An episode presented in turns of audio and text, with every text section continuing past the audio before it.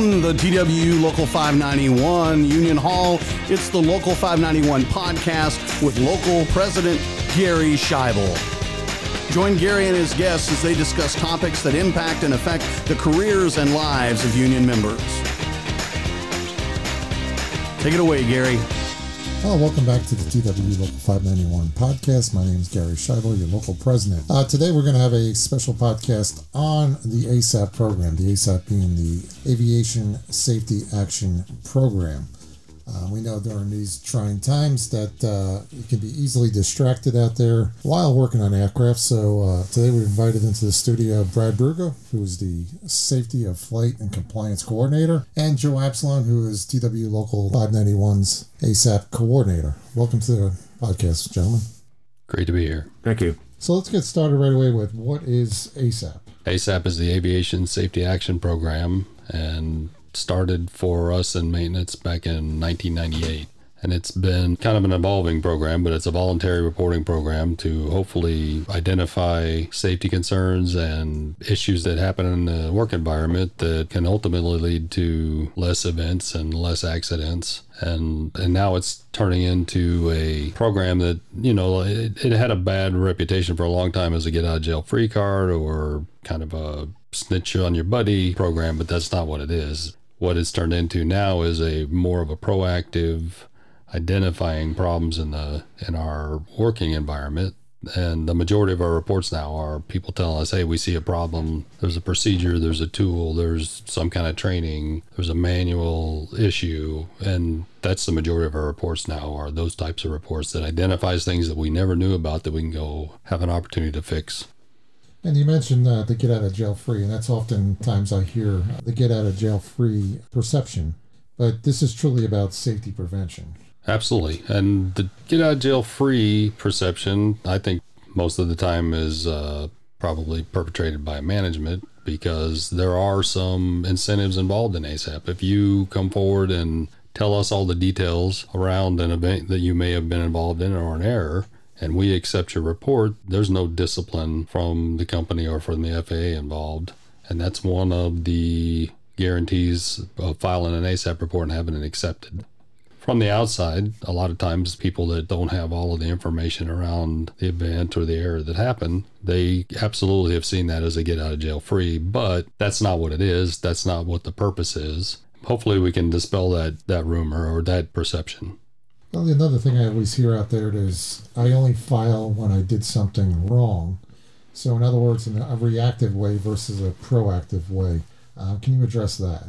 Uh, yes, absolutely. And and like I said, back in 1998 when we started, the majority of the reports at that time were, "Hey, I made a mistake.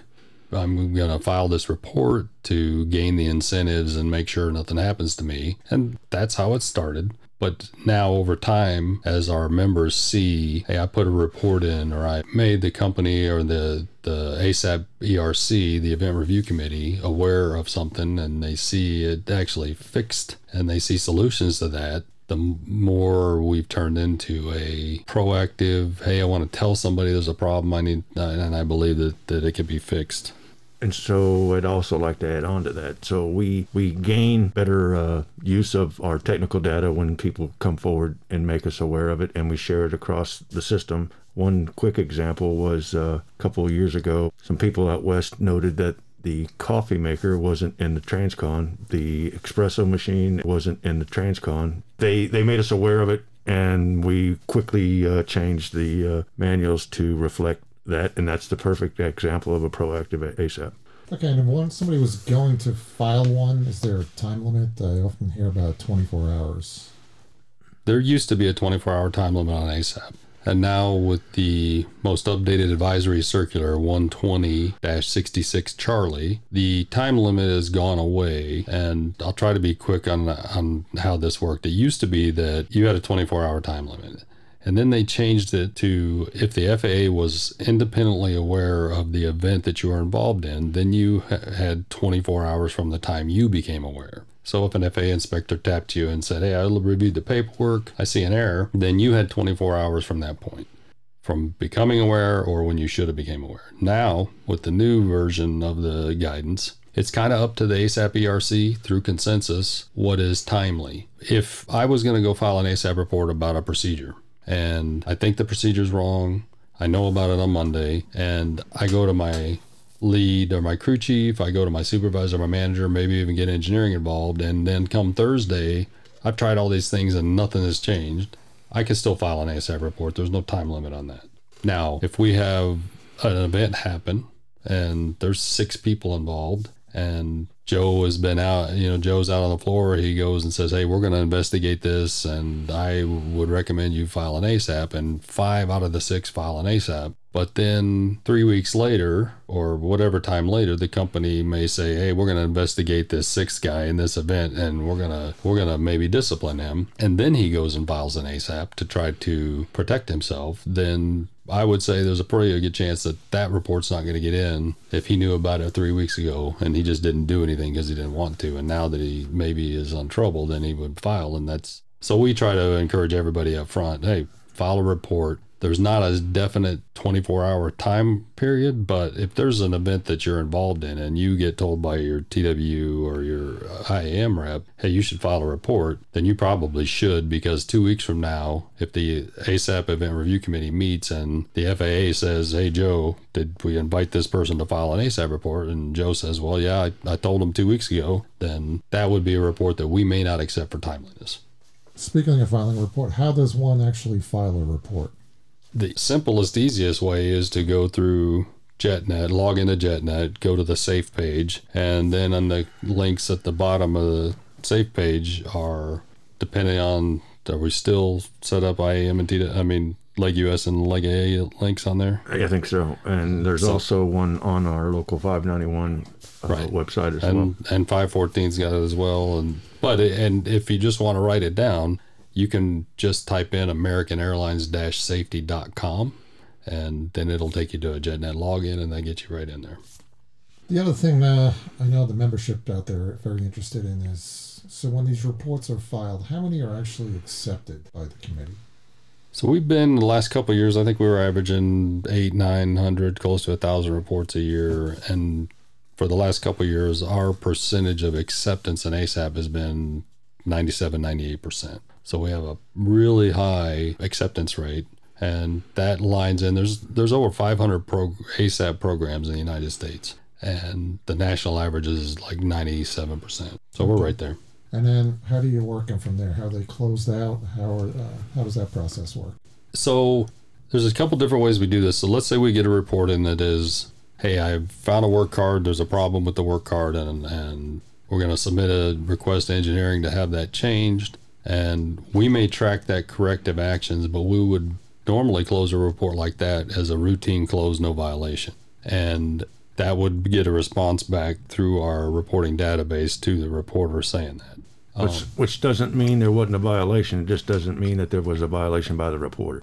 Right. And then the next one would be if there was a, a report that came in and let's say the employee made an error or a mistake or we saw something like that in the investigation, then we may close the report out either by saying, "Hey, we believe this was human error," and there we may get with the reporter to look at some kind of help with some kind of control or something we could put in place to keep it happening from the ne- to the next person, and then past that, the biggest number of reports that we get, the highest uh, percentage of reports we get, or what we call at-risk behavior, which would be drift that we see and how we do our job every day, and that that's a big number of reports, and we call that at risk behavior. And we always emphasize to the person that we're dealing with, the reporter, when we close that out, that there's been some drift. We see at risk behavior, and here's the risk that maybe you didn't see like we want you to see. And there may be a, some kind of a go do a corrective action after that, whether it may be a CBT training or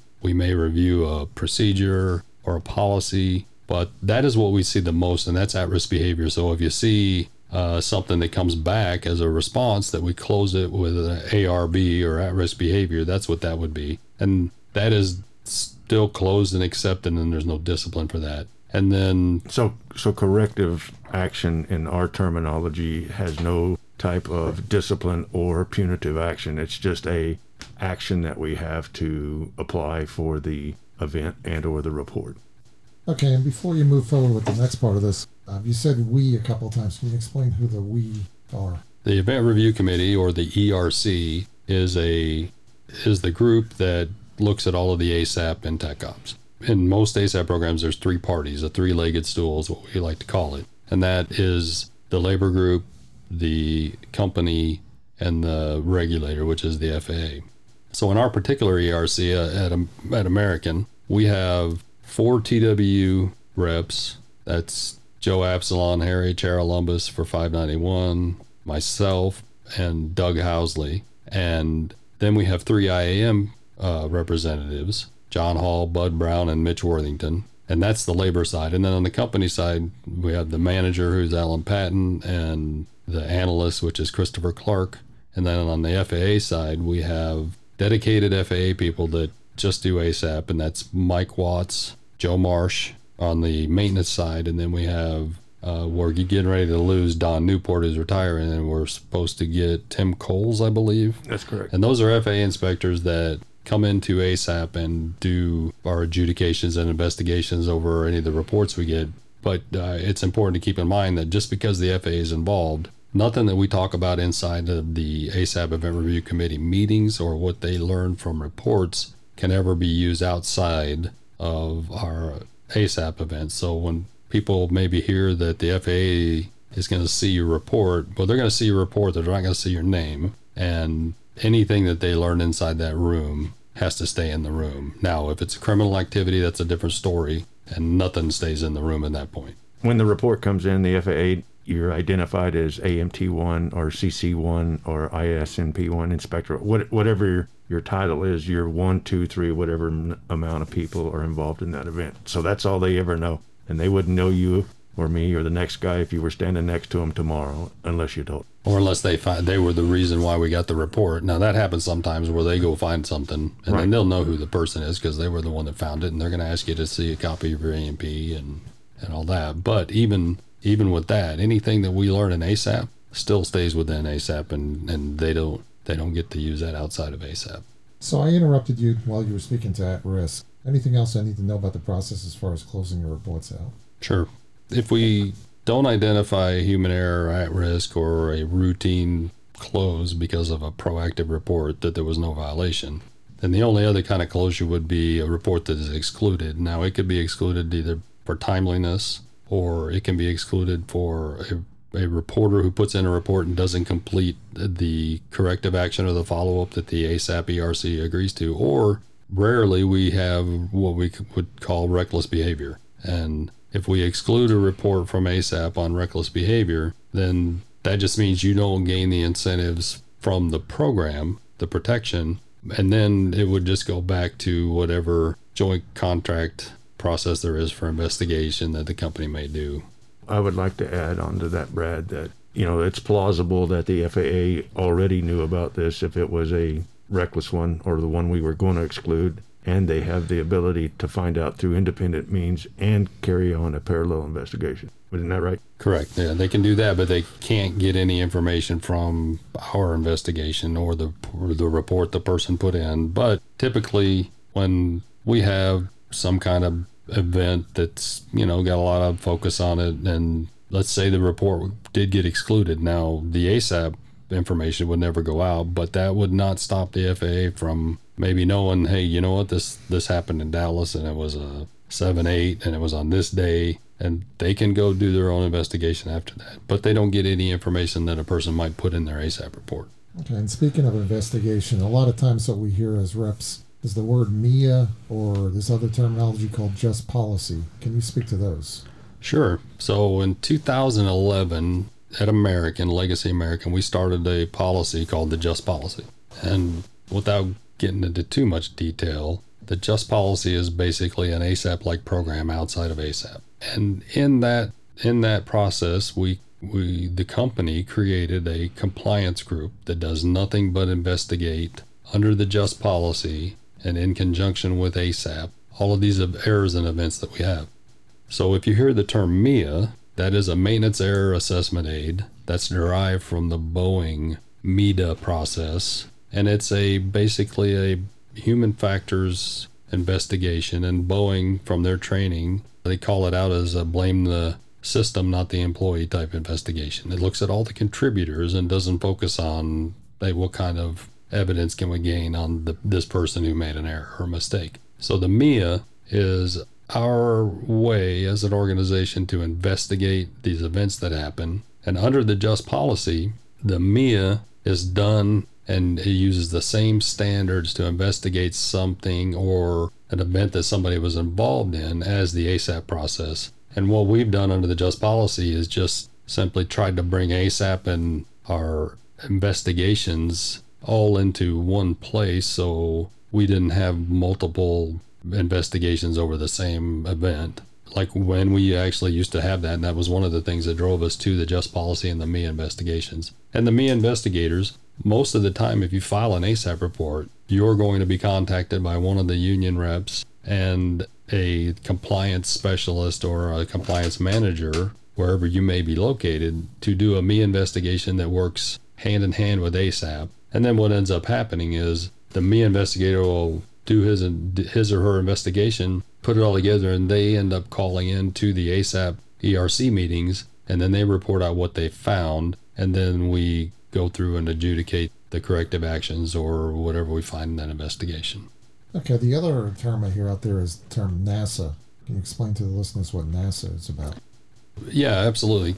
So a lot of times we'll get phone calls after a person's filed an ASAP report a month or two later, and they get an envelope at their house from NASA. And a lot of people don't know what that is. So automatically, when you file a report at American Airlines and Tech Ops for uh, when you file an ASAP report, you automatically have a NASA ASRS report filed for you. And what you get is simply a receipt saying that that went to them and they're giving you a receipt for that. What that receipt does is it gives you what's called a waiver of sanction. So that in the unlikely event that your report ever went past ASAP, didn't get included into ASAP, and then the FAA may take action against you, that waiver of sanction is something that could be a benefit and just an example of how it works. If you keep a copy of that, and we used to tell people to keep a copy of this NASA receipt just like you would your taxes, keep it for three or four years. And what that receipt can do is let's say you got all the way and the FAA was trying to fine you or suspend your license and got to an administrative law judge and they said, okay, we're going to suspend your license for 45 days. Maybe it started at 90 and the TW lawyer got them down to 45 or 30, whatever it may be. Then you can hand that waiver of sanction over. And what that does is you may get a 30 or 45 day suspension that goes on your record, but you don't have to serve it. And also, if it was a $500 fine, let's say, if you present that waiver of sanction, that would keep you from having to pay that fine, but that would go on your record. So that's what the and the NASA is just ASRS, and I'm sure some people know that that's an aviation safety reporting system that NASA keeps, and and you can go and do all kinds of queries on the database and look at all kinds of stuff, but it's also a reporting system. And for people in general aviation, let's say A&Ps in general aviation, they don't have the ability for an ASAP program in most cases, but they can report into NASA, and that gives them a little uh, a layer of uh, protection as well. All right, so let me clarify something I said about the NASA receipt. The protections, the waiver of sanction may help you if the FAA or the administrative law judge, wherever level that may be in the process, they have to accept it if it's if it's not intentional. So you can't have anything like intentional falsification or something like that and them still be okay with accepting that waiver of sanction. Most of the times we see it accepted that we that we've dealt with since 2005, but um, some haven't been accepted in intentional acts. And so that person still ended up getting the suspension or the fine. Pretty rare, but it, it has happened. So I want to make sure I clarify that. Okay, and one other I hear a lot is about safety concerns. So, how, what is the difference between safety concerns and ASAP? Right now, we're trying to make that process a little better. But when you go into the database to report an ASAP report, you're presented with two options. You either can file an ASAP report or you can file a safety concern. And just an easy way to, well, I don't know if this is easy, but for me, if it's an operational type concern, either procedures or me actually doing my job and the training and the tools and the CFRs and, and the, the Code of Federal Regulations and compliance with our GPM around us doing our job in the work environment, that's that's an ASAP report. A general safety concern may be something more occupational safety and health type report where we're talking about COVID or we're talking about health and safety issues in the workplace that you would think of maybe more of an OSHA type report than something that has more that has to do with safety of flight and our procedures and how we do maintenance and things that happen when we're doing our job. And we want all of those reports. And what we're trying to do is get it to a place where we can just tell every member, here's the place you go to file a report. Let us send it to the right place. But the key thing with that is, is that we we want people to be fully aware if they're going to file an ASAP report into the ASAP program that is going to involve the FAA. So people need to realize what where the report's going. So if you see ASAP and you see safety concern, those are two different kinds of reports. And and you know the a good rule is is you know if you're not sure, just put an ASAP report in and know that when you put the ASAP report in that the FAA they're not going to see your name, but they're going to see a copy of that report. So just know that when you file. But that's the difference between a safety concern and an ASAP report. And if it's not a and if it's not an ASAP report, we'll more than likely get in touch with you and, and make you aware of that as well. Um, so one final question I have is, uh, since the JCBA, has there been any changes to the program that we should be aware of? Yes. Back in 2017, the IAM had been struggling at Legacy Airways at, um, with their ASAP program. They had a lot of problems. The IAM had some very good reasons why it, it wasn't a benefit to their members. So they threatened to pull out of the program. And but they had been working us with us for a few years at Legacy American and the TWU side, and they saw the the program that we had, and they wanted to come up to our level. And so they ultimately had enough problems where they talked to management and said, "Hey, we're backing out of this." So management put a letter together and an agreement with the IAM to say, until we get to the joint contract, we're going to bring the IAM Legacy US ASAP program up to what we had at, at the TW with American. So they did that, and then we went into the joint contract. We negotiated everything that that we were doing at American to stay the same going forward. And then when the joint contract was ratified, it brought our programs together. And starting on July 1st, uh, everything went into place so that the IAM members at Legacy US, the now have the same exact thing with the just policy, the ME investigations, the ASAP, as we have always had since 2011 at American. So with that, and then with the with the the joint contract, now all every every mechanic, inspector, anybody under the Tech Ops organization at American has the same level of program and protection that, that we've always had at American. Well, I definitely appreciate you both coming in the studio today, and uh, I've learned a heck of a lot. Um, before we sign off here, is there any final words from either of you? I'd like to say that if people are interested in this and, and we can find a way to do this, maybe we do something a little more routine and we maybe just change and not focus on answering all the questions about the program and stuff, but maybe we try to answer specific questions people may have. And also going forward, maybe talking about things that we're seeing out in the trends that we see out in the system to make people more aware of what is actually happening in the ASAP program, what we're dealing with and seeing the most. And you know, I, Gary, I know you're as busy as the rest of them, but uh, I, I don't know that it's not a bad idea if we could find some way to maybe have some place for people to send in questions other than just to call us and or text us. I don't. That might be a good idea. I'm not sure. Uh, that's a great idea, and we'll make it happen. On that note, I want to thank everybody for joining us on this important topic. As I said earlier, I definitely learned a lot and uh, appreciate Brad and Joe for coming in today.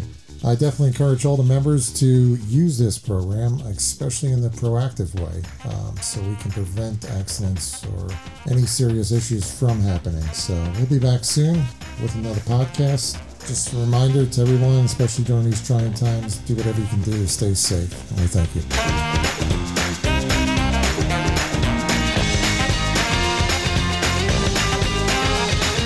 For more information about TWU Local 591, go to local591.com. To comment on this or any of our podcasts, email us at info at local591.com. You can listen, download, and stream episodes of Local 591 Podcast on iTunes, Google Podcasts, your favorite Android podcaster, or your RSS feed enabled browser. Local 591 podcast episodes are also available to stream and download from our website, local591podcast.com forward slash podcast. Music provided under license by pond5.com. The Local 591 podcast is produced and engineered by Tommy Engel.